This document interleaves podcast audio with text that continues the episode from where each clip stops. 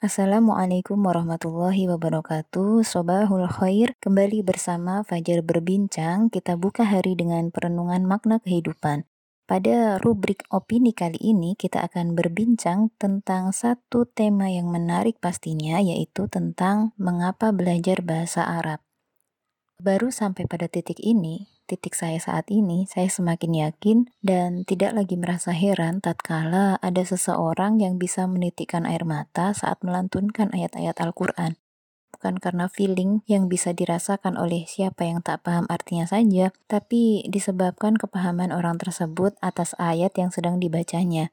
Ayat-ayat Allah, surat-surat cinta dari Allah. Ini juga bukan karena saya sudah merasakan sampai pada tahap itu, bukan. Tapi apa yang membuat saya yakin ini justru karena saya baru sedikit mempelajari bahasa Arab secara serius. Dan pada tahap saya mampu membedakan mana fi'il, mana isim, mana kata kerja, apa fungsi huwa, hum, antum, apa perbedaannya, mana kata sifat, kata depan, mana yang harus mansub, mana yang harus mufrad, mana kata yang jamak, dan sebagainya baru sampai pada tahap itu, tapi kenikmatan itu sudah bisa dirasa. Sehingga saya, meski belum bisa membayangkan dengan sempurna, karena belum bisa mencapai tahap yang sempurna, saya bisa menemukan jawaban mengapa mereka bisa menjadi sangat jatuh cinta dengan ayat-ayat Allah ini. Yang baru pemula ini saja sudah merasa nikmat, apalagi mereka yang sudah mahir berbahasa Arab. Saya yakin siapa pun yang belajar bahasa ini dengan niat yang benar, pastinya akan dapat merasakan perbedaannya. Ya, berbeda sekali ruhnya ketika kita belajar bahasa lain. Saya pernah merasakan belajar bahasa Jawa di pelajaran sekolah, tentu karena saya orang Jawa. Kemudian bahasa Indonesia, apalagi tentang puisi, sajak, pantun, dan segala macam karya sastra itu. Kemudian bahasa Jerman, bahasa Inggris pastinya yang sudah belasan tahun kita pelajari sama-sama dan kalau dibandingkan dengan ruh saat belajar bahasa Arab berbeda sekali. Bahagia, nikmat, tenang. Mungkin itu beberapa kata yang pas dirasakan oleh siapa saja yang belajar bahasa Arab. Memang saya pernah merasakan tahap susahnya belajar bahasa ini. Susah karena oh, ketika ujian dapat nilai 4 pun itu sudah merasa alhamdulillah gitu.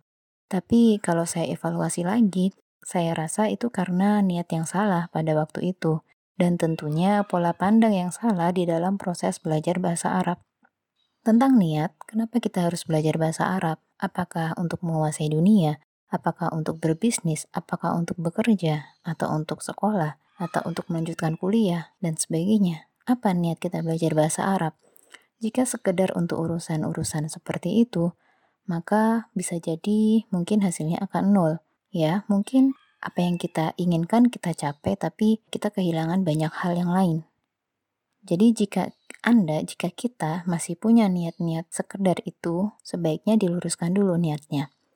Karena mungkin untuk mendapatkan pekerjaan, melanjutkan kuliah, kita cukup dengan belajar bahasa Inggris mungkin.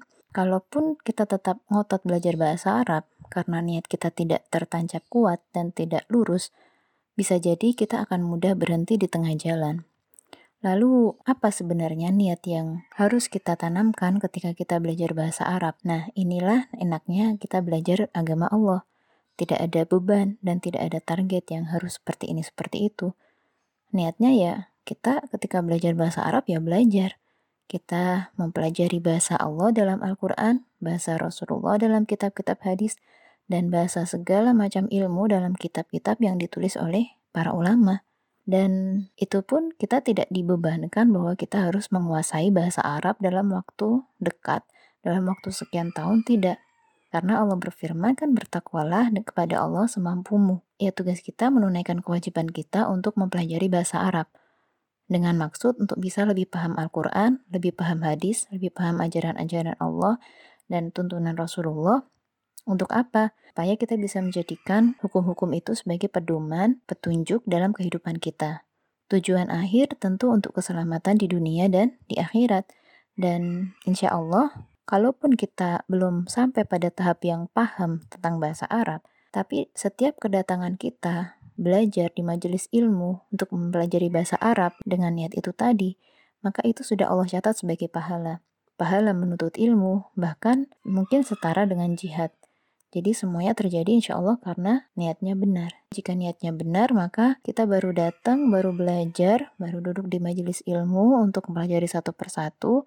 Itu aja sudah dihitung oleh pahala. Tentu tidak akan merugi kita. Dan nikmatnya lagi, belajar bahasa Arab itu bisa langsung kita praktekkan. Kita tidak perlu jauh-jauh untuk praktek, misalnya harus pergi ke ke luar negeri lah atau ke lokasi wisata yang banyak wisatawan mancanegara. Tidak perlu. Tapi kita bisa langsung praktek di rumah, bahkan lima kali sehari. Kita bisa langsung praktekkan untuk memahami bacaan sholat kita, untuk berkomunikasi dengan Allah dalam sholat kita. Tak perlu juga susah kita mencari bacaan untuk latihan memahami bacaan-bacaan bahasa Arab. Cukup ambil mushaf Al-Quran, tuh lihat isinya bahasa Arab semua. Semacam ya kita belajar membaca surat cinta dari sang kekasih gitu ya. Dan insya Allah dengan kita belajar bahasa Arab, akan lebih memudahkan kita dalam menghafal Al-Quran. Itu kan juga salah satu dari list cita-cita kita, ya kan? Nah, itulah keindahan bahasa Al-Quran memang tidak bisa ditiru oleh bahasa apa pun dan tidak bisa dibuat oleh siapa pun. Oleh penyair Arab yang paling hebat sekalipun tidak akan bisa. Kedalaman maknanya pun yang paling pas dan paling tepat menggambarkan apa yang dimaksud daripada bahasa lain yang sering sekali salah terpahami. Istimewa. Itulah bahasa yang Allah pilih sebagai petunjuk bagi umat manusia. Jadi saat sekarang, mulai saat ini, mulai uh, detik ini, setelah ini, dengan metode apa pun, dengan saran apa pun yang bisa kita jangkau, yang bisa kita ambil kesempatan itu, ambil kesempatan itu untuk belajar bahasa Arab dan kita rasakan kenikmatannya. Oke, itu saja opini pada Fajar Berbincang kali ini. Semoga bermanfaat dan membuat kita bersemangat untuk mempelajari bahasa Allah, bahasa Al-Quran, bahasa Arab. Wassalamualaikum warahmatullahi wabarakatuh.